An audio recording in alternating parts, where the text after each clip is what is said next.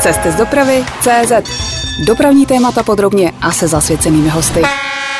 Vítejte u nového dílu podcastu Cesty z dopravy CZ. Já jsem Ondřej Kubala a mým dnešním hostem je designérka Anna Marešová tedy autorka návrhu nové presklanovky na Petřín, autorka tramvaje T3 Coupé, ale i oceňovaných intimních pomůcek pro ženy. Vítejte. Dobrý den. A možná také autorka nové lanovky na Ještět? Já bych nepředbíhala. ne, já se ptám proto, že město před pár dny pořádalo, město Liberec pořádalo mm-hmm. diskusi o budoucnosti lanovky, kam vás pozvalo. Mm-hmm. A padla tam i myšlenka, že by to nebylo špatné, kdybyste ji navrhovala vy. Tak já se já bych byla nadšená z toho. Já, jsem, já samozřejmě úplně by moje srdce plesalo i jako mých kolegů, protože bych chtěla říct, že nejsem v těch projektech, projektech sama, že tam mám ještě kolegy. Eh, chtěla bych zmínit hlavně Tomáše Chludila, mm-hmm. což eh, je vlastně skvělý designér a určitě by nás to strašně bavilo, jo, takže by to byla další láska, ale já říkám, dokud jsem nepřeskočila, neříkám hop, ale určitě uh, by to bylo skvělý. Ale to, že jste byla na té diskusi, kterou pořádalo město, asi naznačuje nejmenším, že se společně nějakým způsobem bavíte. Myslím si, že městu se líbí to zpracování té uh, lanovky na Petřín, že mm-hmm. ctí vlastně to, co tam bylo a nepřichází s nějakou, uh, jak to říct, no, s nějakým designem, který by uh, ty lidi, co jsou na to zvyklí, nějakým způsobem, nechci říct, že pobuřoval, ale prostě, že uh, troufám nad, si říct. za každou cenu? No, no že to není. spíš trendovost. Já si mm-hmm. troufám říct, že jsme s tomu přistoupili fakt citlivě. Já si myslím, že tyhle projekty si to zaslouží a není to o tom, že někomu třeba může i připadat ta lanovka na Petřín, že vlastně hodně podobná tý, co tam je a mm, vlastně jsme vycházeli z toho, co tam je, ale samozřejmě tam je, je tolik jiných věcí a jinak je řešená, je to jako technologicky vlastně špičková věc, že že to není jako stejný vůz vůbec, jo. A to mě na tom právě baví, že se dá udělat nová, uh, nová lanovka, která vlastně má nějaký, uh, nechci říct ani prvky, ale má tam nějaký náboj, který odkazuje na tu minulost, ale zároveň prostě je to moderní dopravní prostředek. Takže Liberec se vzhlédl v tom, eh, co jste nabídla Praze. A říká si, hmm, možná takovýhle styl, možná něco podobného, možná Tenhle no spíš, ten designerský mozek by se nás, nám líbil a hodil. Spíš je to ten přístup, jako protože tam samozřejmě eh, ten ještě je um, unikátní záležitost. Uh, je to vlastně ta kombinace toho, um, toho hotelu s tím vysílačem, zároveň ta lanovka, je to něco, co není jenom lokální pro ten Liberec, je to, má to velký přesah. Uh-huh. A takže pro mě to, jako, to by byla další jako velká výzva, ale opravdu taková jako se srdcem, no. Jak jste se vlastně dostala k designu? Bylo to to srdce? Nebo to bylo sen od, se, od dětství? Nebo to byla náhoda? No náhoda asi ne, já jsem určitě si zatím nějakým způsobem šla, ale nebylo to takový přímočarý, že někdo třeba jako ví ve, v deseti letech, že chce být doktorka, doktorkou mm-hmm. nebo doktorem ale spíš to bylo takový postupný a tím, že já jsem hodně taková verzatilní, že mě baví spoustu věcí, což je na jednu stranu fajn, ale na jednu stranu to je hrozná nevýhoda, protože mě pak baví jako všechno, všechno. možný od uklízení až po tabulky v Excelu. Vlastně samozřejmě jsou věci, které mě baví výrazně víc, což je třeba uh, to uklízení. ten design. Ale jo, uklízení je dobrý, protože je takový mentální očista, takže to mi přijde, že je dobrá, dobrá činnost. Ale já jsem si prošla různýma i vlastně profesema, protože jsem vystudovaná knihovnice, původně mm-hmm. mám střední knihovnickou školu, což je úplně jako, eh, dalo by se říct, mimo mm, ten obor, co dělám, ale zase mi to v těch eh, koncem těch 90. let dalo takový eh, základ toho, že jsem hned mohla nastoupit do práce a jsem ovládala počítač a všechny jako tyhle ty věci, což moc lidí v tu dobu jako z té střední školy hmm. jako nemělo, což mi v tu chvíli nedošlo, ale já jsem šla hned dělat produkci, dělala jsem dva roky vlastně jako intenzivně produkci uh, pro vlastně první moje práce byla, že jsem dělala manažerku Tata Boys taky kapele. A Shakespeareovské slavnosti. A ty jsem dělala taky potom, ty jsem dělala ještě potom, jako to už jsem dělala vlastně při škole, protože jsem šla v 25 studovat design a už jsem se musela živit u toho, takže uh, jsem dělala vlastně produkci nadále. No ale během ta produkce je taková, že se o někoho staráte, což je fajn, ale já jsem měla furt takový pocit, že bych chtěla něco tvořit, že jsem tam cítila nějaké jako vnitřní pnutí a řešila jsem, jestli bych měla jít studovat uh, spíš něco jako herectví, anebo a nebo se za, jako zabývat eh, tím výtvarným uměním, ale neměla jsem úplně, nevěděla jsem jako co z toho, protože ten, je to hrozně jakoby široký záběr a hlavně, jak jsem neměla tu střední školu uměleckou, tak jsem vlastně jako nic neuměla moc, i když moje máma je výtvarnice, takže jako v dětství jsem tam měla nějaký jako background toho, že jsem třeba kreslila, ale samozřejmě pak v těch 17, 18, tak jsem spíš si udělala kurzy na aerobik a co všechno, takže zase věnovala spíš sportu. No a pak jsem si říkala, že se teda musím začít učit pořádně kreslit a trvalo mi to vlastně tři roky, dělala jsem si sedmery přijímačky a jediný, co jsem jako si troufala říct, že trochu umím, tak jsem uměla šít, takže já jsem se furt hlásila na ten textil a na nějaký jako oděvy, i když jsem cítila, že to úplně není můj obor, ale přišlo mi troufalý se přihlásit na design, protože jsem si říkala, tyjo, to je takový obor, který jako vypadá jako skvěle, ale přišlo mi to hrozně troufalý. A pak jsem, pak už bylo těch 25 a já jsem si říkala, no tak mám poslední šanci, tak si dám ten poslední rok a zkusím to na ten design. A dostala jsem se do Ústí nad Labem, což bylo taky takový jako zajímavý, že jsem rozená, narozená v Praze, jezdila jsem do Ústí nad Labem do školy a vlastně jsem se tam dost oblíbila a musím říct, že ta škola byla skvělá v tom, že jsem tam našla spoustu uh, skvělých lidí, tenkrát spolužáků a teď jsou to moji kolegové právě. No, ono, když člověk studuje vysokou školu, tak má většinou před sebou takové dva milníky. Bakalářská práce a ten mm-hmm. bakalářský stupeň a potom diplomka na konci, na magistru nebo mm-hmm. inženýru. A vy vlastně jste v obou případech eh, tak trošičku jako otevřela to téma, kam se jednou vydáte. Jestli se nepletu, tak no. bakalářku jste dělala na návrh nové tramvaje pro Prahu mm-hmm. a dokonce jste za ní získala cenu Národního technického muzea. Mm-hmm. No a v diplomce jste potom už poprvé začala pracovat na designu intimních pomůcek pro ženy a za ten projekt jste potom získala Národní cenu za studentský design v roce 2011 obojí vás potom proslavilo. No Nepletu se? Jo, je to tak. Tak já jsem já jsem tu školu dělala poctivě, ono jakoby, to zní tak asi jako staromódně, ale tím je, že jsem šla, jakoby, mě tenkrát přišlo, že mě je strašně moc, že všem tam bylo 18, 20 mm-hmm. a já jsem už prostě měla fakt za sebou pět let, jsem byla v práci a mně přišlo skvělý, že chodím na ty přednášky a někdo mi něco vysvětluje a ještě tenkrát jsem, že mi domů těch 26, tak jsem nemusela za to platit, jakože mi, protože jsem byla zvyklá si platit před nějaký kurzy, když jsem mm-hmm. něco chtěla se naučit a vlastně jsem uh, jela i tu práci, i tu školu a pak jsem ještě se dostala na stáž do Británie, což byla skvělá jakoby, uh, škola, protože škole života, protože jsem po dvou letech tady toho obecnějšího designu šla na produktový design a tam jsme fakt měli ten drill toho, že jsme měli produktový design zaměřený jako na ekodesign, na nábytek. Hmm a uh, vlastně jsem tam zůstala nakonec dva roky, udělala jsem si bakaláře i tam, takže já jsem pak dělala dvě školy, na jednou dvě v, na, v dvou zemích, což byl docela nářez.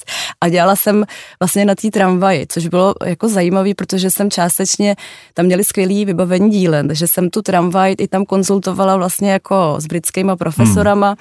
a pro ně to bylo takový jako jako zajímavý, protože nikdo tam nechtě, jako nedělal z těch studentů takovouhle jako věc, no to bylo hodně komplexní ta tramvaj a mě, mě zajímalo, já jsem se vlastně hodně fakt soustředila na uh, na toho, já nevím, to říct, uživatele, zákazníka, hmm. což je vlastně... Cestující je to. Cestující, děkuju.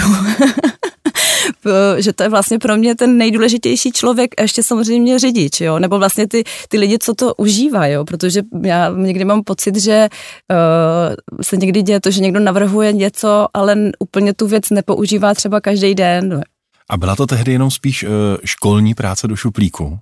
A nebo byla nějaká reálná šance, že by se to mohlo stát skutečně tramvají pro Prahu? Jak to u některých studentských prací bývá? No, byla to moje, eh, řekla bych, moje vyjádření názoru, protože tenkrát eh, vyjížděly ty nový tramvaje Porsche, ty hmm. čtrnáctky. Hmm. Ty se vám nelíbily? Já jsem, já si pamatuju, jsem to viděla poprvé na IP Pavlova a tím, že já jsem narozená v Praze a od malička naši, ne, naši nemají do teďka auto, Podle neměli. výrazu bych řekl, že jste trpěla přímo. A Teď já posluchači byla, vás nevidí, ale... Já jsem byla strašně smutná, protože já ty tramvaje, já jsem to měla fakt od dětství nakoukaný, i ty autobusy, i ty, i ty RTOčka, úplně ty starý, pak vlastně i byly karosy, pak byly ty, že jo, ty, ty my jsme vždycky zase, kdo říkali, jestli přijede hranatej nebo kulatej, hmm, jsme vždycky takový tyhle... Měl jsem to jako malý stejně. No a vlastně jsem to měla jakoby jak člověk prostě jezdí jenom tou dopravou, tak to má od dětství podle mě úplně nakoukaný, ty detaily. A já, pro mě ta tramvaj byla něco tak uh, jako jasnýho, že, že, že se to má udělat v tomhle duchu té trojky a vlastně já jsem nastoupila do toho Porsche tenkrát, ještě jako se říkalo, že Praha má své Porsche a pak se vlastně ukázalo, že to je Porsche Design, což je jiná firma než Porsche, která dělá auta, ale to... Což už ale nikdo neví více. no, samozřejmě.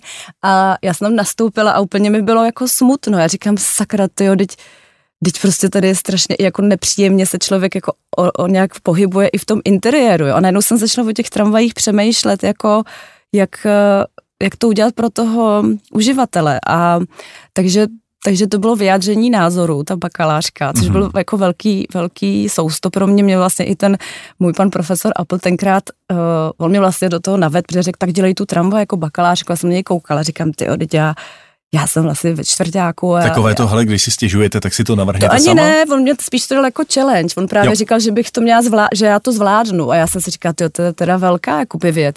No a vlastně jsem si dělala fakt dotazník a ptala jsem se lidí, jako na čem by chtěli sedět, uh, jako, jo, že hmm. vlastně mm, asi na sedačkách, ale já jako, chápu, ale jak by asi měli být uh, A vlastně jsem i tam řešila třeba zajímavou věc, což bylo to větrání, protože teď jsou ty vyklápěčky, že jo, což já myslím, že kdo jede té trojkou v létě a ví, že se tam prostě udělá to, to klasický, prostě klasický ten efekt toho, že se otevřou ty šoupačky do boku, tak, ten, tak prostě se tam líp dejchá, protože ten vzduch tam může proudit, ale ty vyklápěčky jsou takový, jako jsou, jsou. A já jsem tenkrát si dělala fakt jakoby průzkum a byla jsem tenkrát za panem Millerem, inženýrem ze Škodovky, který tenkrát dělal i se podílel vlastně na té té trojce a uh, já jsem se právě na to ptala, jestli jakoby, že jsem úplně začínala v tom, s tom jako oboru toho public transportu, jak je to třeba s těma, mm, s těma oknama, jestli prostě už se nesmějí dělat ty okna jako šoupací. On říká, že to prostě jsou ty trendy, že teď se prostě dělá vyklápěčka, tak jsou všude vyklápěčky. A mě nejenom začalo docházet, jak to jak to dřív bylo jinak, že se fakt ten dopravní prostředek dělal na míru tomu městu, ale teď se tam vlastně musí, jakoby, je tam strašně subjektů, který vlastně jako diktujou, co se zrovna vyrábí a vlastně ten designer to musí vlastně sestavit tak, aby to dávalo smysl. No ale tak vynahradila jste si to potom na té tři kupé. Což je jako bylo... nádherná tramvaj a oceňovaný kousek a tam jste si nechala, pokud vím, podle té původní konstrukce té trojky, té šoupací otevírací okna a dokonce velkou část jich teda jako odstranila. No tak hlavně tam nejsou ty okna vzadu, což je teda, jako což byl teda požadavek dopravního podniku. Vepředu teda nejsou tam jenom šoupačka u toho řidiče, protože to jsme řešili, aby byla ale mm, samozřejmě tohle bylo uh, unikátní projekt, kdy vlastně se začínalo s tím, že se bude dělat nějaká vyhlídková tramvaj pro Prahu a já jsem si říkala, sakra, ta té trojka si zaslouží vlastně něco víc, než jenom prostě uříznout jako střechu a nějak to tam navařit. Takže vznikl tenhle ten celý hmm. projekt, kdy ta tramvaj je vlastně luxusní a jezdí s ní i lidi, když si to pronajmou, který běžně třeba tramvají nejezdí, což mi vlastně jako jsem ráda, že se dostanou do toho provozu jako i běžného, ne po těch kolejích. Jako, takže, a samozřejmě ty zase nevědí, kde, kde vedou koleje. Já jsem měla s jednou partičkou a kamarád říkal furt tomu řidiči, tam zahne doprava. Já říkám, Martine, ale tady v Reslovce nevedou koleje. Vysvětlete mi na té, té trojce, na té tři kupé, mm-hmm. kde vlastně začíná ta skutečná práce designéra. Mm. Je větší makačka, když navrhujete, potom hmm. se třeba i hlásíte do soutěže, a nebo když eh, vyhrajete třeba soutěž, nebo dostanete zakázku a teď se začne makat na detailech, materiálech, hlídat výroba a tak dále. Hmm. Co je větší dřina pro designéra? No ono záleží na tom projektu konkrétním, ale samozřejmě ten prvo, já to vždycky tak jako... Tak to pojďte si tam té tramvaj. Já to vlastně, já to hodně připodobňuji třeba vztahu, že na začátku, když ten projekt začíná, tak je to takový jako zamilování a člověk má ty nápady, hmm. ale musí zase umírňovat, protože pak jsou takový ty produkty, kde prostě designer použil všechny skvělé nápady a najednou tam je prostě všechno a ta věc je jako příšerná, nepoužitelná, takže se i umírňovat v tom, co mm-hmm. člověka napadne a já, mě baví takový to, když to začíná do sebe jako zapadat, že u toho kupátka to bylo takový, že najednou prostě to zapadalo v tom, že že vznikl ten název a že to na, jako, že ty věci prostě jakoby začaly do sebe jako zacvakávat.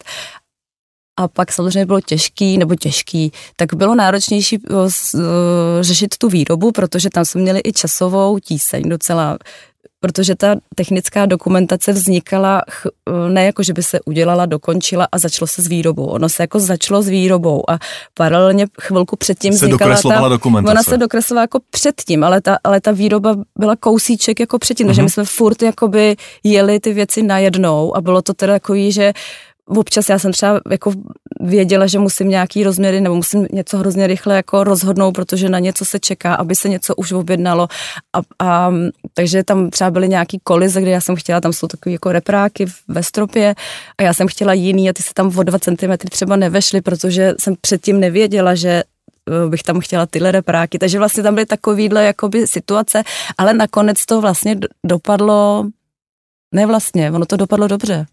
No a v jaké fázi, tohle by mě přesně zajímalo, v jaké fázi vstupují do eh, vaší designerské práce ty technické vlastnosti vozidla? A kdy začínáte konzultovat s odborníky, co je reálně možné hmm. a co je vlastně jenom ideový nápad, jak by to bylo hezké? Já ráda konzultuju předtím, což třeba není vždycky možný. Mhm. Třeba u soutěže eh, na Petřínskou lanovku tam jsme tu konzultaci neměli a já, my jsme měli zadání, ale nebylo úplně od výrobce, bylo od dopravního podniku.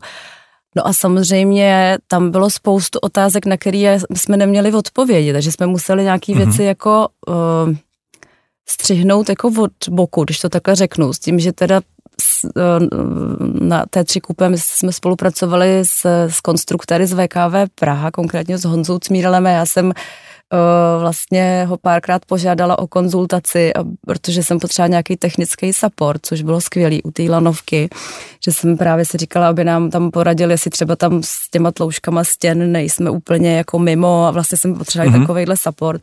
Ale já, když, a to je jedno, jestli to je tramvaj nebo nějaký jiný produkt, tak já ráda uh, dopředu Eh, s tím výrobcem prokonzultuju, co všechno umí a co je možný, jo, protože vlastně se pak člověk vyhne tomu, že se něco nakreslí.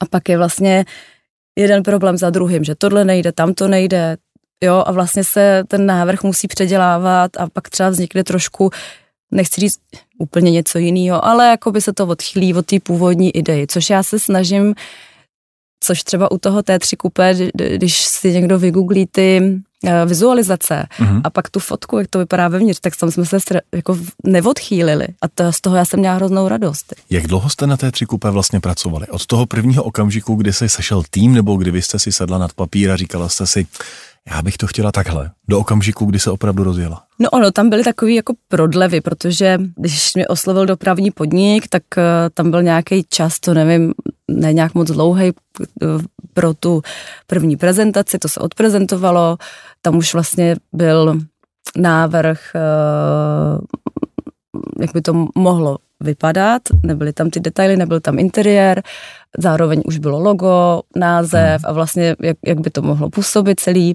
Dopravnímu podniku se to líbilo, ale pak třeba, myslím si, že tak šest měsíců bylo ticho a já jsem si říkala, tak asi tak to asi nebude.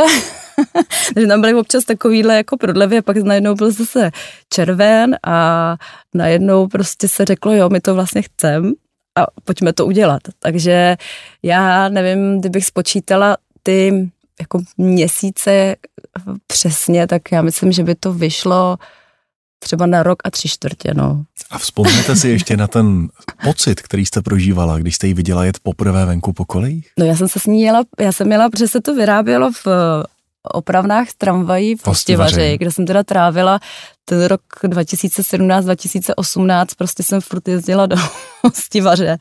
A Uh, tak já jsem na tu první jízdu jela, samozřejmě, hmm. jako jsem to, to chtěla věc. Bylo to hrozně zvláštní, protože ta tramvaj, ona je, uh, je, je teda tady posluchačů můžu říct, že na YouTube si můžou najít, když tak dokument, kdo neviděl, je to asi 27 minut, jak ta tramvaj vznikala, i tam uvidíte, že ta tramvaj, že to nebylo tak, že by se trochu uřízla střecha, nějak se to tam dodělalo z té původní nabourané sedmnáctky, tak zbyl jenom podvozek nakonec a celý se to dělalo znova a je tam, jak se vařila ta konstrukce, takže ta tramvaj je těžší než klasická té trojka, takže ona má trošku jiný dobrždění, takže uh-huh. když s ní jedete, tak ona je taková, no prostě je to jako když jedete nějakým oldtimerem a je prostě těžký, tak je to vlastně takový jiný pocit to byl.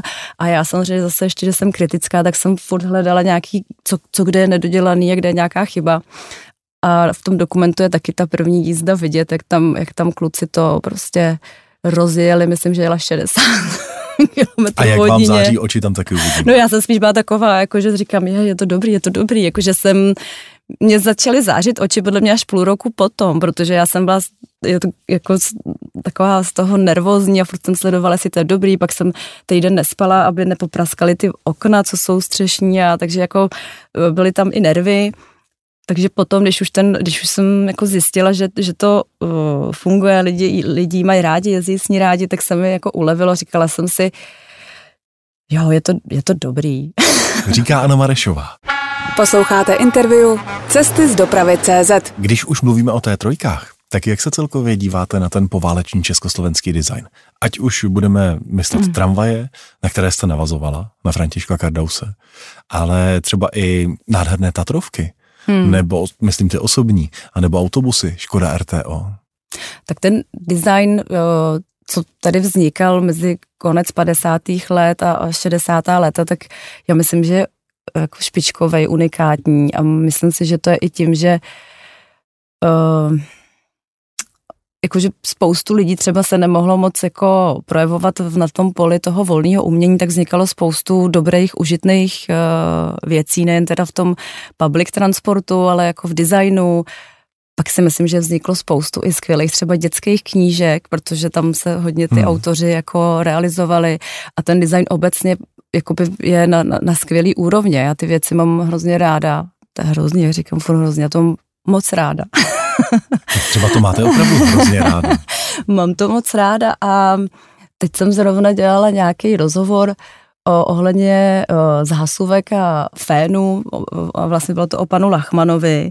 A ty věci jsou skvělý. A tam samozřejmě nastal takový ten zlom, jako když začala ta normalizace, že od té doby se pak ty vzory jako průmyslový nebo vůbec to, co se vyrábělo, tak se to jako by tak nějak zastavilo. A ten design třeba ve světě ty 70. léta jsou taky zajímavý, ale tady to bylo takový jako, že to stagnovalo, takže se používaly ty um, řekla bych i, že ty formy nebo ty, ty výrobky, které byly navrženy v těch 60. letech a tak nějak se jako doupravovaly v těch 70. Jo, že najednou třeba ta T3 tam má ty hranatý blinkry, a, a vlastně už jí to tolik nesluší. Ona jde do takového jako trošku, že není úplně taková jako nejhezčí s, tím, s, tím, s těma jakoby doplňkama. Takže jakoby mi přijde, že ta, samozřejmě ta normalizace se podepsala na tom, že to byla taková stagnace. A já to vždycky říkám třeba na tom fénu, že ten fén od pana Lachmana, takový ten bílej, myslím si, že se ho každý vybaví, mm-hmm. každý ho měl v koupelně, myslím si, že nějaký mm, naše babičky ho ještě určitě mají tak je geniální. Ale když není nic jiného a máte to 20 let, tak najednou vám to přijde v obyčejný, uh, blbý a chcete něco nového. Takže samozřejmě pak po té revoluci, když sem přišly produkty, které byly jiný, i když byly tou kvalitou úplně jinde, tak, tak jsme tady z toho byli jako vykulený, hrozně jsme to jako chtěli a chtěli jsme to jako změnit. A teď vlastně se vracíme k tomu designu, zjišťujeme, že byl uh, vymakaný, propracovaný, ale že to, že to vlastně stagnovalo, nebylo jako tím designem, ale spíš tím politickým, politickou situací. A co vás chytne nejvíc za srdce z toho dopravního designu? No Třeba no já... z těch 50. 60. let. Tak eh, ta trojka, to je jasný, to je jasný. Eh, RTO autobus taky, to je taky jasný. I, to, no mám ráda i vlaky, já miluju třeba úzkokolejky. Mm-hmm. Ty jsou prostě uh, geniální, no, takže mm, to jsou asi tak, takový základ, uh, který nevím, myslím si, že skoro každý má rád. A jak moc podléhá vlastně design, nejenom v dopravě, nějakým módním vlnám a módním trendům? Je to jako hodně rychlá změna, hodně rychlá, hodně rychlý nástup těch novinek, a nebo naopak má design v té dnešní době spíš trvalou hodnotu? No, to je zajímavá otázka, protože jak jsem tady už trošku nakousla to, jak, že se to navrhuje a vyrábí jinak než dřív, hmm. to znamená, že jsou uh, dodavatelé, že třeba ta T3 kupé, co jsme dělali v hostivaři, tak se podle mě dělalo tím starým způsobem. To znamená, že já jsem tam byla, konzultovala jsem přímo s těma uh, inženýrama, s těma konstruktérama a ty to zadávali do výroby, takže vlastně se tam dělal i ten rádius na těch schodech a všechny tyhle ty věci, ale teď teď to je tak, že jsou dodavatele podlahy, dodavatele sedaček, dodavatele tohodle, tam toho a určitě je možný tam uh, nějaký věci vyladit, co se týče designu, ale řekla bych, že to je hodně těžší, protože uh, tam těch možností je hodně míň, protože třeba tam je hodně technologií, hodně norem, uh-huh. hodně různých pravidel a ono to pak není sranda udělat něco, co nějakým způsobem vybočuje, nebo naopak je uh, nějakým způsobem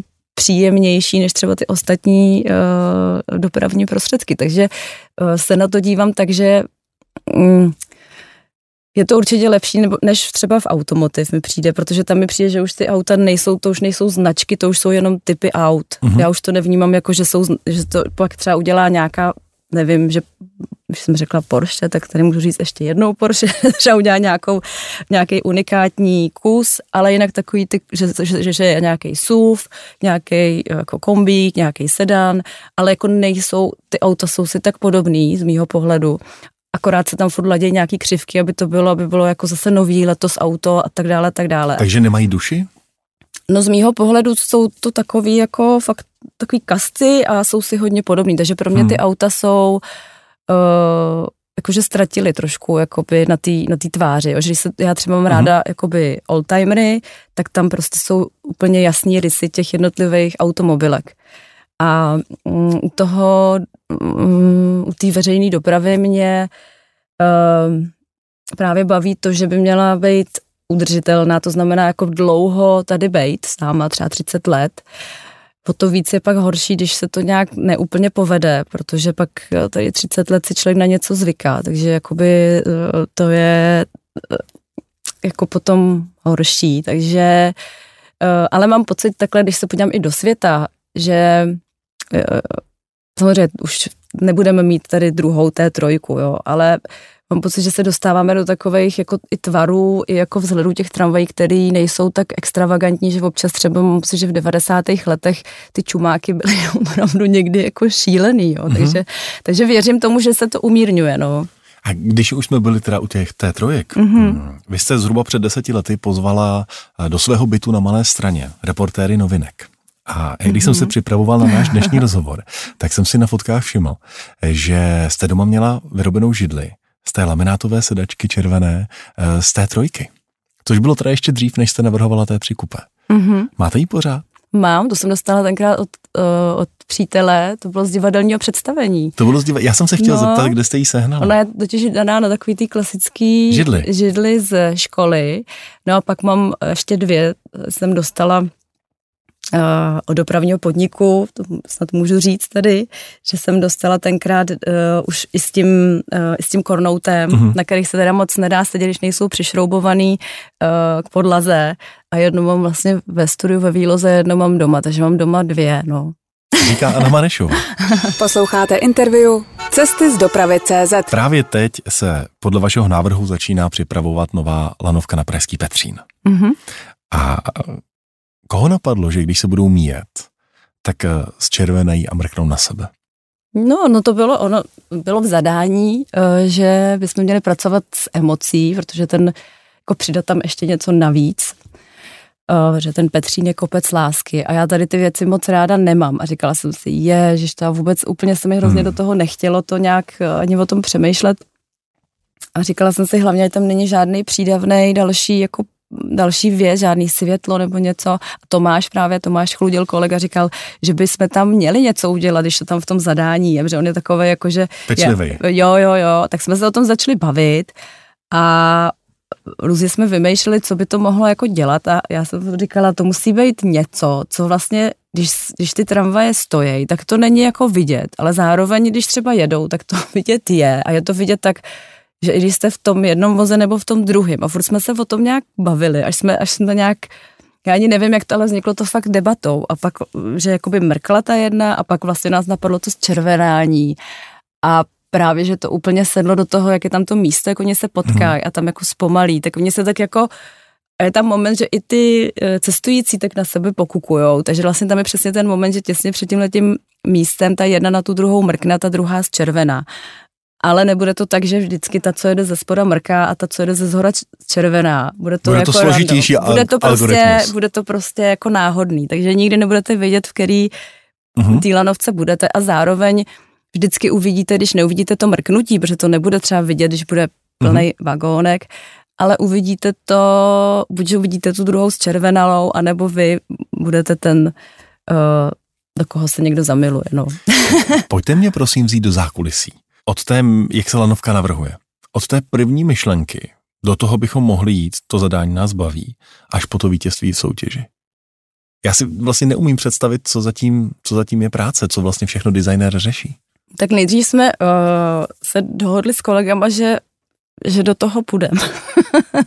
že i když tam bylo spousta jako větších výrazně hmm. designerských studií, tak, tak jsme si řekli, že to zkusíme, protože tu lanovku máme rádi. A tam bylo první kolo uh, posílání portfolií a my jsme byli vybráni do toho druhého kola. A do té doby jsme ještě ani nad tím designem ani tolik ne, se nebavili. Hmm. No a pak uh, jsme začali taky jako debatou, konzultací, rešerší a vlastně jsme dospěli k tomu, že máme stejný názor na to, že, že, že nestavíme lanovku od nuly, že to není zelená louka. Takže a vlastně jsme si říkali, že nás baví i ten design současný, co tam je, nebo současný, ten z roku 85, který tam stále je. Že, má, že je vlastně že je prostě subtilní ten vůz, je, i když byl navržený v době, kdy spousta nějakých jako pokrokových materiálů neexistovalo, tak, tak eh, je to, je to vlastně čistý design, je to vlastně příjemný furt tou lanovkou jet, i když není z ní tolik vidět, jako bude vidět z té nový. No to jsme tam chtěli zachovat, aby, aby z té lanovky bylo dobře vidět, aby působila prostě čistě, příjemně a aby i za těch 10, 20, 30 let uh, furt byla příjemná na, uh, pro, ty, pro ty cestující. No. no a jak vypadá to odevzdání uh, vaší práce do soutěže? Je to, já nevím, je to jakož to z papíru, to z uh, nákresu nebo už nějaká technická specifikace? Tak měli jsme jasný, jako jasný, co, co máme přesně, jako jasný mm-hmm. zadání, co máme odevzdat. Konkrétně jsme odevzdávali A3 katalog, kde jsme, kde jsme měli my jsme měli jako napsaný, co tam máme vlastně řešit za, uh-huh. za, za věci, takže to jsme museli zvizualizovat, ukázat, vysvětlit a tak dále a tak dále. Od toho samozřejmě základu, jak je, jak je velká, jaký má tvar z boku, byly tam nějaký zákresy do nějakých fotek. Samozřejmě tam došlo k tomu, že jeden zákres byl dole v té stanici a já jsem říkala, jo, kluci, to nejde, tady ta stanice, to musíme prostě tu stanici předělat, jo, protože ta je hrozně ošklivá, takže my, my jsme vlastně i ten dopravní podnik jako navedli na to, že by bylo dobrý i jako nejen udělat novou kabinku, ale udělat jako tam další změny, které jako mm-hmm. tu lanovku posunou, že to není jenom o té kabince, že ta lanovka je celek, že se to nedá úplně. A já ještě pro mě je těžký dělat jenom takovejhle výsek, když vím, že ta věc má prostě souvislosti, že, to je, že, že tam ty lidi přijdou, Eh, musí si koupit lístek, na, nějakým způsobem nastoupěj, zase nějakým způsobem vystoupěj a tak dále, tak dále. A to je, to je, to je celý důležitý, není jenom ta, uh-huh. jako ten vůz, takže jsme udělali i nějaký takovej, nebylo to úplně dopodrobná, ale jako návrh těch toho, té dolní stanice, jak by mohla vypadat. Inspirace byla z těch 30. let, protože tam byly takové cihličky pěkný, které tam byly až do 80. nebo 90. let, teď jsou překrytý tím mramorem. Takže uh, nás i ty, i ty úkoly, co, co jsme měli dělat, na, naváděli dál a dál, ještě by se tam dalo všechno změnit a tak. Pak jsme dělali animaci, uh, tam je, tam je ten moment, kdy na sebe ty lanovky mrkají, takže to bylo důležité tam ten příběh ukázat. A pak jsme dělali model který je teď u mě ve studiu, je to v Kamenický 37, je tam za výlohou, takže si můžete, když budete, budete na letný, tak se můžete prohlídnout v každou denní i noční dobu, protože je nasvícený. A to je model 1 ku 25, taková ta klasická, mm-hmm. klasická velikost, takže, takže jsme dělali toho dost. A pak ještě nějaký postry k tomu byly, no. Kolik je to hodin práce? Přihlásit se do takové soutěže. Já jsem to počítala, no tak když jsem počítala celý ten tým ještě s tou animací, s modelem, bylo to asi 2000 hodin. Naším hostem v minulém díle podcastu byl eh, Mikuláš Kopas. On je mm-hmm. nevědomý, testuje přístupnost dopravní infrastruktury v Česku, mimo jiné. A on vám tady nechal jednu otázku. Pojďte si ji společně se mnou poslechnout. Mm-hmm. Moje otázka je velmi jednoduchá. Jakým způsobem bylo v návrhu nové lanovky na Petřín řešena přístupnost, jestli jste se s tím nějak zabývala v tomto projektu, nebo jestli jste to mm, tolik neřešila a necháváte to spíš na těch, kteří to budou vyrábět? No, tam právě uh, třeba, když teď budu třeba konkrétně mluvit, uh, jak tady padla otázka na tu přístupnost, tak uh, o lidech na vozíčku a kočárkách, protože to mi přišla velká, jakoby, uh, velký téma, který v tom zadání sice my jsme měli řešit, ale nebylo v době toho, kdy ta soutěž byla jasný, jak budou řešeny ty uh, stanice. Uh-huh. A právě, že se nevědělo, jestli vůbec tam bude možný ten bezbariérový přístup. A mně to přišlo celý prostě jako, říká to ne, tak jako ty lidi potřebují, když už se to dělá znova, tak tady musí být další nějaký přínos nebo zlepšení. Mm. A vypadalo to dost neprůstřelně, asi tři čtvrtě roku. Ale povedlo se, mm, dopravní podnik na tom pracuje, na těch, na těch eh, projektových pracech, že když to všechno dobře dopadne, tak by se mělo dát vyjet uh, z újezda na Petřín nahoru bezbariérově. Což mi přijde, že je uh, vlastně skvělá věc. Ne, ne, ne, nebude se dát vystoupit na nebo získu. nebo získu, což ale mi přijde, že, uh, že tam zase tam zase budu mít já tu otázku potom na toho dalšího vašeho hosta, protože tam jsou ty kopce a vlastně by se prý musel předělat celý ten terén a tak dále, tak dále, což si myslím, že je skoro nereálný. Ale na tohle mě vlastně naved Adam Gebrian, protože já jsem to jako mm, řešila s hodně lidma, ptala jsem se na různé věci a, a Adam mi právě říkal, hele, ne, jako určitě je dobrý, že ta lanovka bude vypadat dobře, ale pro ty lidi je důležitý i, i takováhle věc, a není důležitý prostě mm, jet dolů, ale dostat se nahoru. Takže tohle to, myslím si, že jako, já, to, já to vnímám jako velký úspěch a myslím si, že to bude jako i vypadat dobře. Jaký je aktuální stav? Už spolupracujete s výrobcem? Mm-hmm.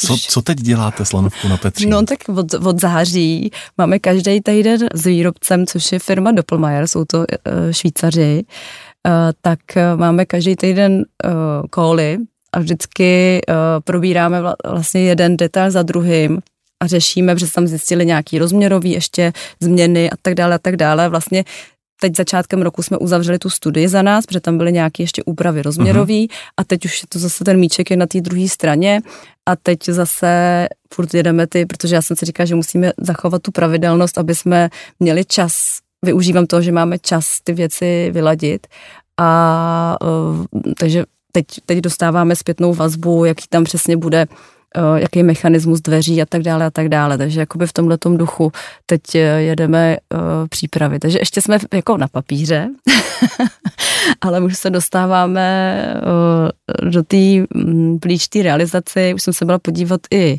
uh, ve fabrice ve Švýcarsku, tak myslím, že to bude v dobrých rukách. Kdy se dostane lanovka do výroby?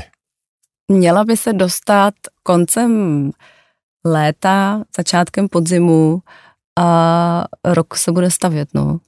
Mluvíme hodně o dopravě, mm-hmm. ale vy máte za sebou spoustu dalších senzačních návrhů. Já jsem se díval třeba na vaše šperky, svítidla, Hmm. A zaujalo mě třeba eh, čelo postele pro jednu, pro jednu nábytkářskou jo, firmu. Jo, tohle to jsem úplně zapomněla a, už, jo, Nebo třeba lavička pro ústí nad labem. A porcelánové zásuvky. Mm-hmm. A baví vás všechno stejně?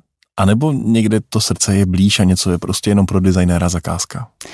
Mě ty projekty, co jsem dělala, tak musím říct, že mě každý bavil a asi je to i díky tomu, že mám ještě tu, tu značku v Ubdedu, kde řeším nejen design, ale řeším celý chod hmm. té značky, řešíme marketing, řeším sales, uh, takže tam mám na starosti i jiný nedesignový uh, profese, dejme tomu. A to mě zaměstnává, je to nějaká, nějaký část, nějaká velká docela část času, takže nejsem pak v takový jako tísni, že musím na všechny zakázky kejvnout. Takže mm-hmm. já mhm. opravdu jdu do těch zakázek, který mě cítím, že mě budou bavit a jsou to takový, který dávají smysl z mýho pohledu. Takže já, když někdo občas přijde s něčím, co tam cítím, že, by, že mi to nedává smysl, nebo mi to je proti srsti, nebo to přijde někdo, kdo vyrábí něco v Číně, teď to vyrábí nějak, aby hlavně prodával, tak a říkáme, že, to, že v tom jsou dobrý peníze, mě to prostě nebaví. Já jsem zjistila, že mě to prostě nebaví, že ano, peníze jsou nějaká motivace, ale nejsou pro mě ta největší, takže já potřebuji mít uh, to, aby mě to bavilo a samozřejmě když jsou tam ty peníze, tak je to super, protože člověk má z čeho žít, ale kdyby mi někdo řekl, že jde jenom něco v opět, jakože jenom jsou tam ty peníze, tak pro mě to je strašně málo. Hodně často mluvíte o udržitelném designu. Co to je? No to takový, hodně teď se to všude skloňuje, udržitelnost a já mám pocit, že to je, já když to převedu třeba na svůj způsob života, tak pro mě to je takový, že je to takový čistý, vlastně obyčejný život s věcma, který jako jsou potřebný a nechci nic jako navíc, co je jenom taková jako nějaký rozmar, jo, že, že možná jsem v tom až moc, jako nechci říct přísná na sebe, ale mm, já mám pak radost takových obyčejných věcí, jo, že jako se můžu pohybovat po Praze, že můžu chodit pěšky, že fakt mi trvá cesta do práce uh, na letnou z Malé strany 12 minut tramvají, tak tohle to jsou pro mě jako ty věci, které, to není jako, že bych byla nějaký tady jako fanatik a udržitelnost a tady bych každýho peskovala, že nevím, hmm. že eh, si koupil někde boty nebo v nějakém špatném obchodě, ale pro mě to je nějaký asi životní styl a já, mě to jako baví v tom žít, že to je vlastně obyčejný, že není, jakože pro mě, kdybych žila za Prahou, někde v nějakém satelitu, v nějakém úplně novém domě, teď bych každý den jezdila autem v zácpě do Prahy a pak uh, vlastně se vrátila doma, pustila si tam televizi, tak pro mě to je úplně hrozný život. no a v designu ta udržitelnost, jak se ve vašich návrzích projevuje? No tak pro mě to je tak už jenom to téma třeba toho public transportu nebo té hromadné uh-huh. dopravy je to, že to je jakoby udržitelný způsob přepravování. Takže pro mě to je, a je to, je to, ta tramvaj tady bude právě 30 let. Jo, to auto za rok už bude jakoby auto fashion prostě, potřebujeme novej, něco novýho, něco jako uh, lepšího, něco víc trendy a je to prostě, je to, jsou to trendy věci. Mě, mě baví ty, uh, ty udržit, jako udržitelný, no, takový stálý hmm. uh, dl, věci, co mají dlouhou životnost a ten design takhle vnímám a taky mi přijde důležitá ta lokální výroba, protože my jsme si zvykli levně a hodně vyrábět v Ázii, což teď už je jako docela, mi to přijde, že už jsme na takové hraně, protože v té Evropě už je spousta oborů nebo spousta i technologií, které my neumíme, protože v té Číně se to naučili, oni jsou před náma a my jsme všechny ty to, co jsme mohli mít tady, jakoby i to know-how, i to výrobní, hmm. tak jsme prostě jim tam 20 let je nechali, ať se v tom prostě jako edukujou a oni teď už nejsou tak levní a začíná to prostě najednou hmm. nabírat eh, na jiném směru a mm, mně přijde dobrý zachovávat si lokální výrobu, takže i v tom Bubdedu já celý to je v Čechách vyráběný, i když někdy to je náročný, protože je tam elektronika a je to, uh, jsou tam technologie prostě zalivání elektroniky do silikonu a tady to nikdo úplně, tady není firma, jako že bych přišla a řekla bych, udějte mi tady venušiny kuličky nebo vibrátor v téhle technologii, já jsem musela všechny ty dodavatele najít a teď my jich máme třeba 50 a ten řetězec skládáme, to znamená, že nám jedna firma vyrábí tu elektroniku, pak to putuje do další firmy, tam nám to zalejou do silikonu a takovýmhle způsobem řešíme tu výrobu, ale furt mi stojí za to, to, že to je český produkt a já, nebo lokální prostě produkce a já si to můžu objezdit, můžu, eh, můžu vidět jako opravdu z čeho to je vyráběný a ne, ne, ne, neputuje to sem v nějakém kontejneru přes, já nevím, nevím kolik jako měsíců a to mě na tom baví. Já jsem si představila, že kdybych vyráběla v Číně, tak jako podobně jako s těmi hmm. penězma, že najednou mě to přestane nějak bavit, nevím. no, vy už jste otevřela téma Vubdidu. Uh, je to vaše vlastní značka intimních produktů pro ženy. Vlastně už byla ta značka pojmenovaná ve vaší diplomce jestli jo, jsem to no. správně no. hledal. Jenom tehdy byla s pomlčkami, teď je to s tečkami. Jo, to já už vlastně, no, asi je to, je to tak, ale, no. ale to je jenom detail, já jsem se chtěl zeptat, co znamená v Já si říkám, jestli to třeba není citoslovce nějakého pocitu, ale No, Nevím. no to je takový výraz, kdy se říká, když je někde takový pozdvižení, se řekne, uh, didu, je to takový jako uh, trošku, Trošku vzrušo. trošku vzrušo, trošku tykliš Mhm. a mně to přijde, mně to tenkrát přišlo, že to, uh, já totiž mám ráda v tom designu i humor trochu, ale ne takové jako, že já nevím, jak to popsat, když jsou ty věci takový, ono to zní hrozně jakoby blbě říct jako v designu humor, ale jako, že jsou úsměvní třeba, nebo že vás to potěší, že to není jenom takový, že to je čistý klinický design, ale najednou to jako má přesně Má to asi tu, for. tu duši, má to Hmm. for a vlastně dá se s tím jako hrát a ty lidi najednou, mě i baví, jak ty lidi, lidi napadají třeba s tím nějaký jako, vždycky říkají, ježiš, já mám slogan na to a ty lidi najednou jako to v nich zbuzejí nějakou kreativitu, tak mi to přijde zábavný.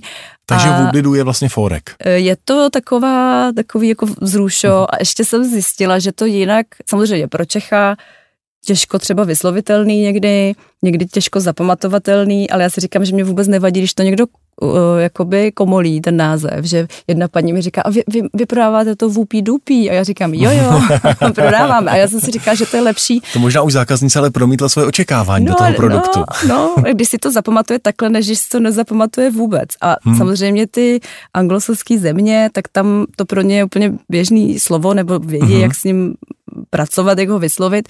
A zjistila jsem, že Američanům se to strašně líbí, jakože úplně se nad tím vždycky smějou, že, že jako ty Britové jsou takový, jako, on to je britský výraz nějaký, tak já úplně Mhm. ne, nevím, jako, ale ty Američani jsou úplně, že to je prostě cool a že to k tomu strašně jde a a takže i když mi spoustu marketáků říkalo, že to je strašně složitý a, a blbý a tohle, já jsem si říkala, no, ale mě to je takový zvukomalebný a nějak mi to vlastně připadá, že to k tomu jde a nechala jsem to a jsem ráda, že jsem to nechala, ten název.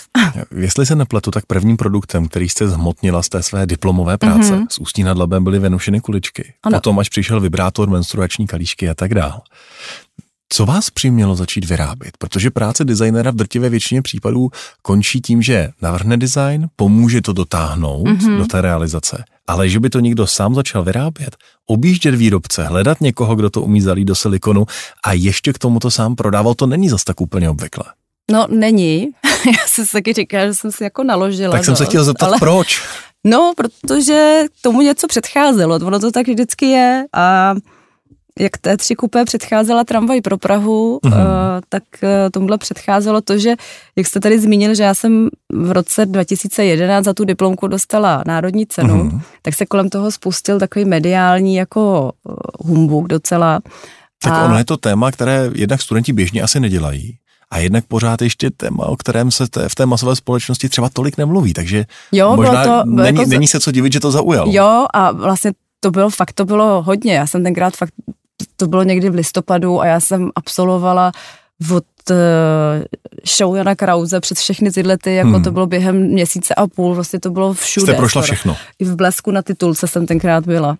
Jaký to byl pocit? bylo to vtipný, že tam bylo, že minister Dobe, Dobeš uhl, uh, tak samozřejmě to nějak popsali, že uhl před vibrátorem krásné studentky nebo něco takového, tak jsem si říkala, tak to je výborný. No nicméně to způsobilo to, že mi začali lidi psát, že by si to chtěli koupit, protože ty fotky, na těch fotkách to vypadalo, že už je to hotový, oni to byly prototypy. Mhm. A zároveň teda jsem měla spoustu nabídek od různých investorů, takže jsem se začala scházet uh, s investory, což byly taky taková zajímavá zkušenost. A postupně jsem se nějak utvrzovala jako v tom, že když bych to měla teda vyrábět, tak jsem sama sobě dala takový jako, že bych to chtěla fakt vyrábět v Čechách, že jako nechci jít, jako Hmm.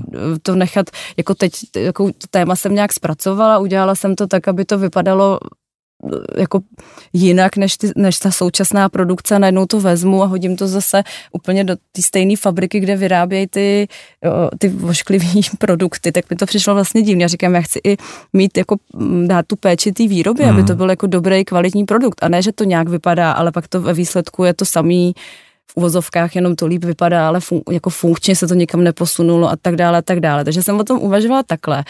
A to trvalo, to trvalo třeba tři čtvrtě roku, kdy já jsem se fakt scházela i s těma investorama.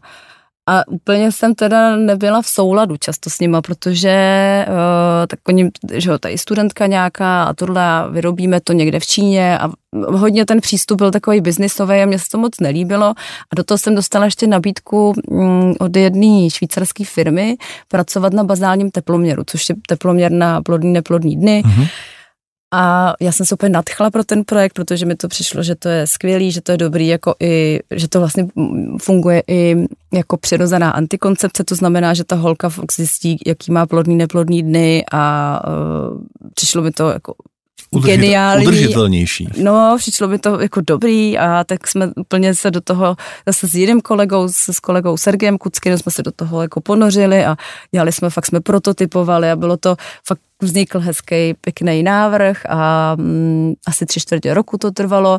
Akorát ta klientka nebyla moc stabilní v tom zadání, v té specifikaci, což mm. já jako čím mám za sebou víc projektů, tak vím, už, ne, ne, ne, už to fakt vím, že je důležitá ta specifikace, to zadání, že když bude prostě špatně udělaný zadání, tak bude výsledek špatný, bude třeba vypadat dobře, ale nebude vhodný pro to, co, co vlastně jaká je potřeba. Mám pocit, že se ukazuje na všem možným, i na tom hlavním nádraží, kdy prostě mám pocit, že celý problém je ve špatném zadání tady u tohohle problému. Ale já se vrátím tady zpátky k teploměru. No, pak jsme to odevzdali, pak to prošlo nějakou industrializací, u které jsme nebyli a já jsem pak ten produkt viděla a tam místo těch našich ikonek byly nějaké lístečky, teď tam byl nějaký modrý, prostě ještě k tomu, tam měl, byl takový střed, který měl být světlonce šedý a byl najednou modrý a já jsem to viděla a začala jsem brečet a říkala jsem, to je v pytli, já chci produkt, takovej prostě, uh, jak ho navrhnu. A došlo mi, že když to Že tak, pak si ho musím vyrobit sama. Že si ho musím vyrobit sama, že si to musím sama zaplatit. A mi došlo, že jako když tam je ten hmm. klient, který platí, tak on má opravdu poslední slovo. A hlavně já jsem se chtěla soustředit na toho koncového zákazníka, na toho uživatele. Protože často to je tak, že tam je nějaký klient, který má nějaké požadavky a vy to děláte pro klienta. A já myslím, že design je pro toho uživatele. A, a když ten klient není osvícený, tak si myslím, že to nemusí často dopadnout úplně pro toho jako e, zákazníka nebo uživatele dobře. Jak těžké bylo naučit české firmy vyrobit vaší představu?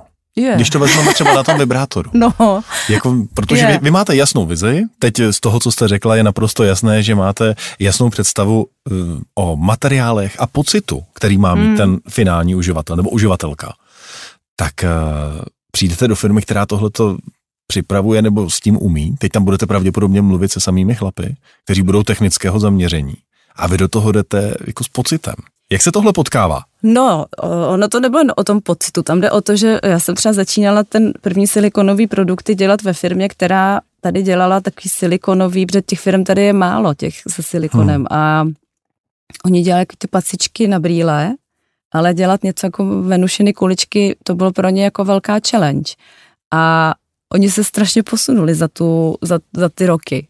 Mm-hmm. Jo, ale na, jako ale mám pocit, že skoro při každém produktu se obě strany něco naučej, jo, že, že musím říct, že je to jako velká škola. Myslím si, že i, i, i pro ně, myslím si, že tam jednou dokonce vyměnili konstruktéra, protože ten, co nám dělal ten první návrh, tak nějak se mu nepovedlo udělat tu kouli opravdu kulatou. což jsem, jsem protestovala opravdu.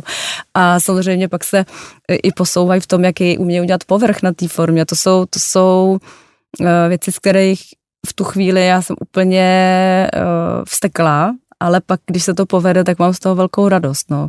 Takže je to, někdy to je těžký, někdy to je i někdy jako cítím, že i ta firma je ráda, že jako se něco naučili novýho, protože často ty firmy v Čechách teď už dělají nějaký třeba součástky pro něco a často ty lidi, co tam sedějí a vyrábějí, eh, jsou třeba u těch lisů, tak často ani nevědí, co jak, dělají, co dělají nevědí, hmm. do jakého to je produktu.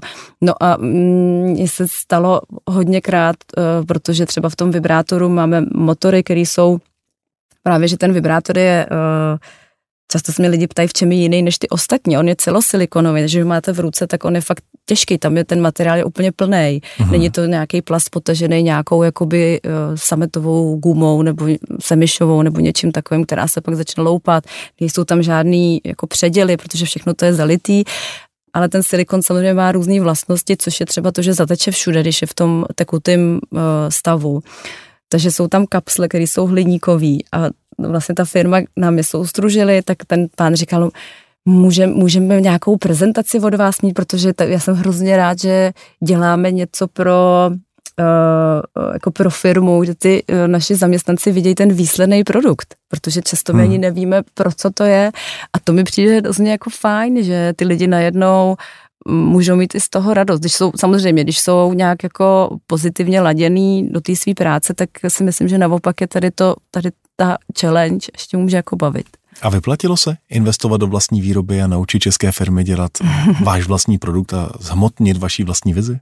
Myslím, že ještě tak uh, pár let, za pár let budu moct říct stoprocentně, Letos už mám pocit, že jsem udělala dobře. Měla jsem nějaký, jako určitě jsem si prošla nějakýma i krizovými rokama, což byl třeba rok 2022, kdy se změnilo úplně jako ta, ta, ta, ta ekonomická část, kdy hmm. najednou všechno se zdražilo, zákazníci jako nechtějí nakupovat, protože najednou inflace, zdražení uh, elektřiny. Tohle je trošičku zbytný produkt. Je to trošku zbytný produkt. Toho že když prostě nemáte na jídlo s dětmi, tak ano, tak ten toho, vibrátor si prostě odpustíte. A u toho kalíšku tam už cítím, že to je jako nezbytnost, protože hmm. už je to, je to jako pomůcka, která je jako velmi dobrá alternativa k konvenčním hygienickým hmm. pomůckám, potřebám, tak eh, ten jsme vyvinuli právě v prvním roce covidu, to byl rok 2020. A přišlo mi to fajn, že jako nevyvíjíme další nějakou srandu, nějaký vibrační vajíčko, o který je teda velký zájem mám v hlavě, že to musím taky dotáhnout, ale čekám, až se trošku uh, uklidní situace, což mám pocit, že tenhle rok se děje, že najednou už se nám ty ceny od těch uh, dodavatelů tak nějak stabilizovaly. Loni zkrachovalo spousta třeba papíren, takže najednou uh, mě se zdražily obaly úplně šíleně. Já jsem říkala, ty jo, vlastně studio Činčera, co nám vyrábí krabičky, tak ty prostě dělají krásné krabičky, ale ten papír najednou hmm, šel rozumím. hrozně nahoru, takže... A já jsem se chtěl zeptat, eh, jestli budete rozšiřovat svoje portfolio, takže vibrační vajíčko bude další v řadě? No ještě to mám mezi tím asi tři další produkty. To, co bych tam chtěla rozšířit, tak toho je hodně. A samozřejmě si říkám, že abych mohla zrealizovat všechny ty věci, co mám v hlavě, to bych potřeba tak jako žít krát tři. Mm-hmm. Aspoň. Já když jsem vás zval na rozhovor, tak jsem pochopil, že není snadné vás dohnat a že, jste, že máte opravdu toho času velmi málo.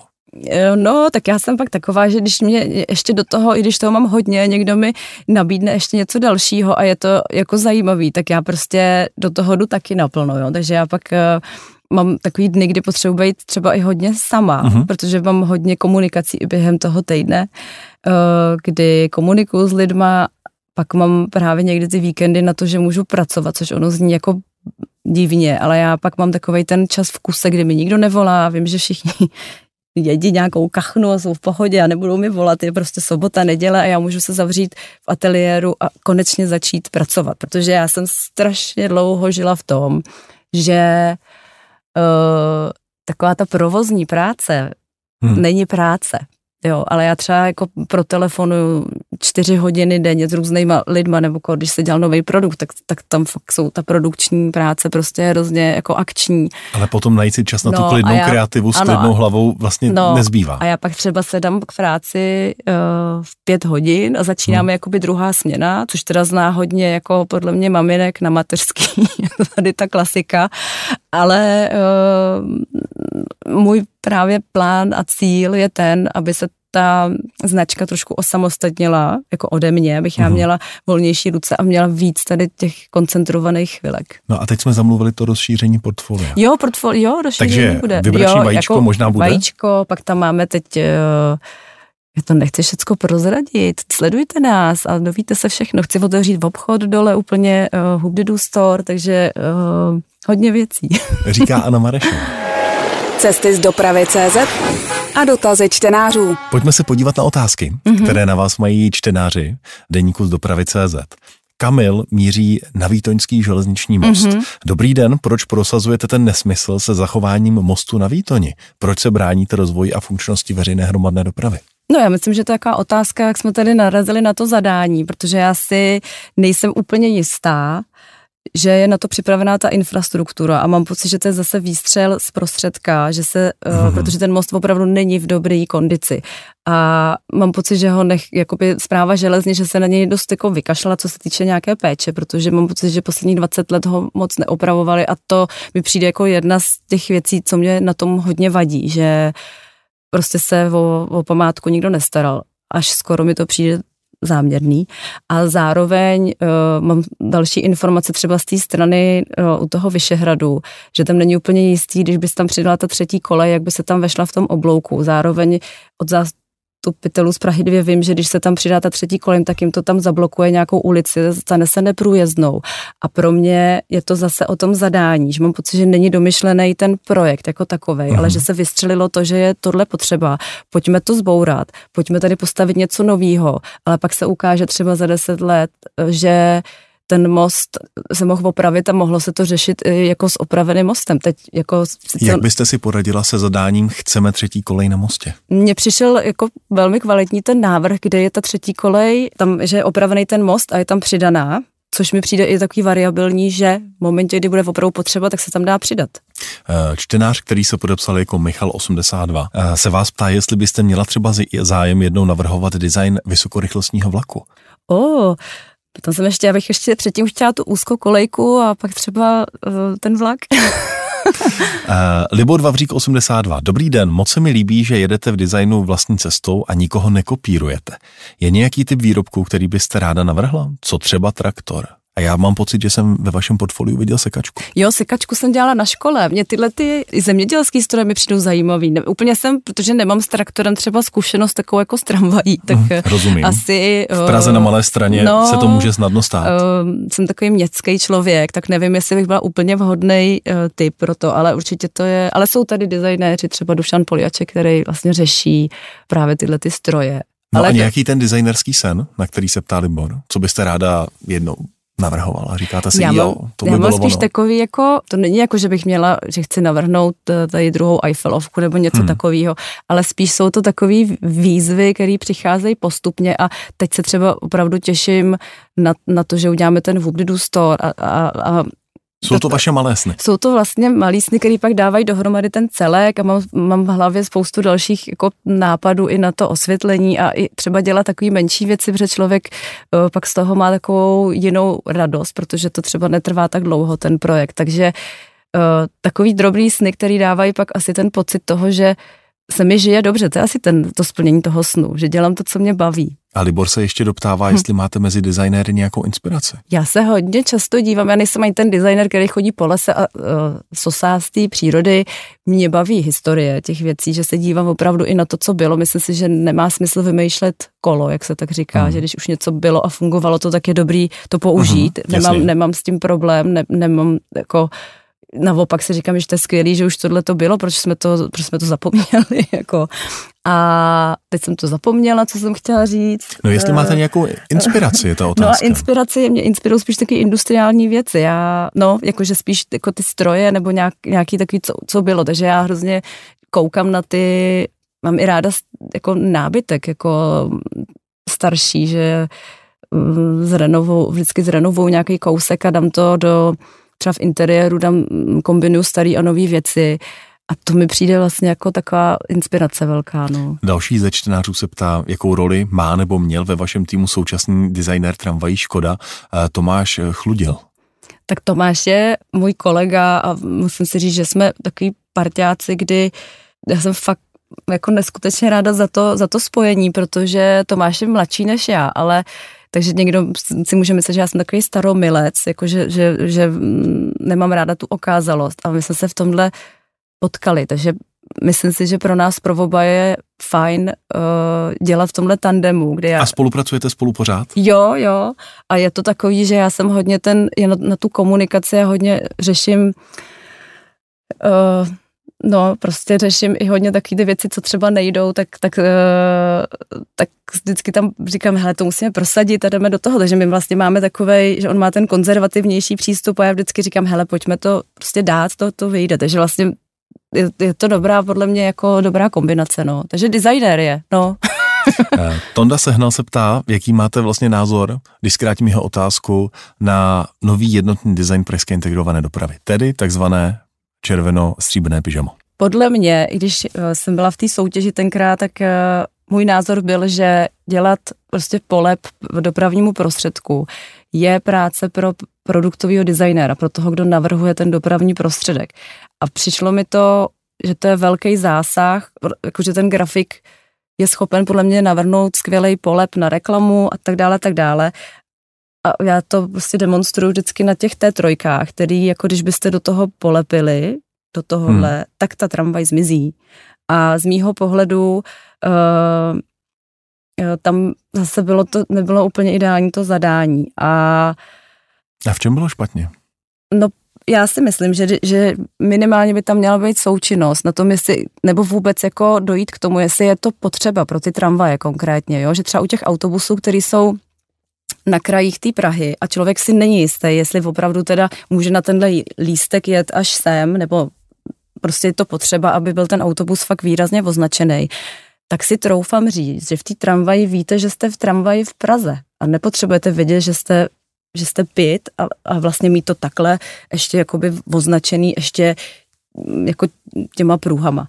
A myslím si, že tohle, kdyby se probralo předtím, než se zadá ta soutěž, jak by měl být jako ten výsledek, jestli teda opravdu chceme ten v uvozovkách nátěr dělat i do toho města toho centrálního, anebo nechat těm tramvajím nějaký vizuál, který souvisí třeba s těma té trojkama, který navazují jako ikonicky a tak dále a tak dále. Tak si myslím, že je to tak eh, tam ta problematika taková není, ale mám pocit, že se teď ukazuje, že to úplně není právě domyšlený a myslím si, že i při, při té aplikaci, i při tom použití se ukazuje, že to není úplně i praktický, protože ta tramvaj třeba u těch Porsche je to vidět, že ona má hodně dlouho šedej čumák a když se sešeří, tak ta tramvaj není tolik vidět. A další čtenář, který se podepsal jako VJKM, se vás ptá na názor na, na navrhovanou pergolu Pražského hlavního nádraží. Tak to už jste naznačila, hmm. uh, že to zadání podle vás mohlo být lepší, takže bych řekl, že se vám nelíbí? Já si myslím, že to je zase další taková jako zbytečná věc, že tam ty architekti podle mě ne, jako Eh, se snažili dostat tomu zadání. Já vůbec nechci tady říkat, jestli ten návrh je špatný hmm. nebo není. Já si myslím, že oni se snažili to zadání vyřešit, jak nejlíp uměli, ale myslím si, že pro Prahu to, nebo pro to, pro to, co tam je, tak to není vhodné řešení a teď až po tom, co tam na tom pracovali spoustu architektů jako kvalitních, tak se teď vlastně ukazuje, teď se vlastně ukazuje po tom, co má ta soutěž, co to místo potřebuje. A to je přece to, že to zadání na začátku, že tam někdo neset a neřekl, co my vlastně tady potřebujeme. Potřebujeme ten park kultivovat. Teď jsme tady opravili nějakou místnost za nějaký miliardy, miliony. Sice tam někde zatejká, tak to opravíme, ale potřebujeme pracovat tady s tím prostorem. A tam se dalo zadání, architekti na tom makali, vylezl výsledek a je nespokojenost, protože prostě bylo špatný zadání z mýho pohledu. No. Jura, proč není v tramvaji T3 kupé záchodek, když je tam pípa? Jo, to nechcete mít záchod uh, v tramvaji. Luxusní tramvaj. Mm, ta tramvaj má vždycky zastávky na těch, uh, na těch smyčkách a tam je toaleta a uh, já myslím, že by to jako ani si to nechci představovat, ten záchod tam. A pípa tramvaj. byla součástí zadání, nebo to je váš nápad? No, tam to tak uh, lehce, jak to říct, tam moc, ono to zadání tak uh, já vám řeknu, jaký bylo, že to, musí, že to má vycházet z té, tři, z té trojky. Dopravní podnik přišel s tím, aby tam bylo nějak ten, ta zadní část uh, otevřená. prosklená nebo otevřená. A pak ještě třetí požadavek byl, aby lidi tu tramvaj měli rádi jako mazačku nebo ideálně víc. Takže to bylo zadání o duši, ale to nebývá úplně běžné. Eh, no, tak eh, samozřejmě jsem dostala nějaký ještě uh, ukázky, jak to mají třeba v Linci. Myslím, že to je v Linci nějaká výletní tramvaj a ta je ta, ta, ta není pěkná. Já jsem říkala, no tak takhle, to vypadá teda nesmí.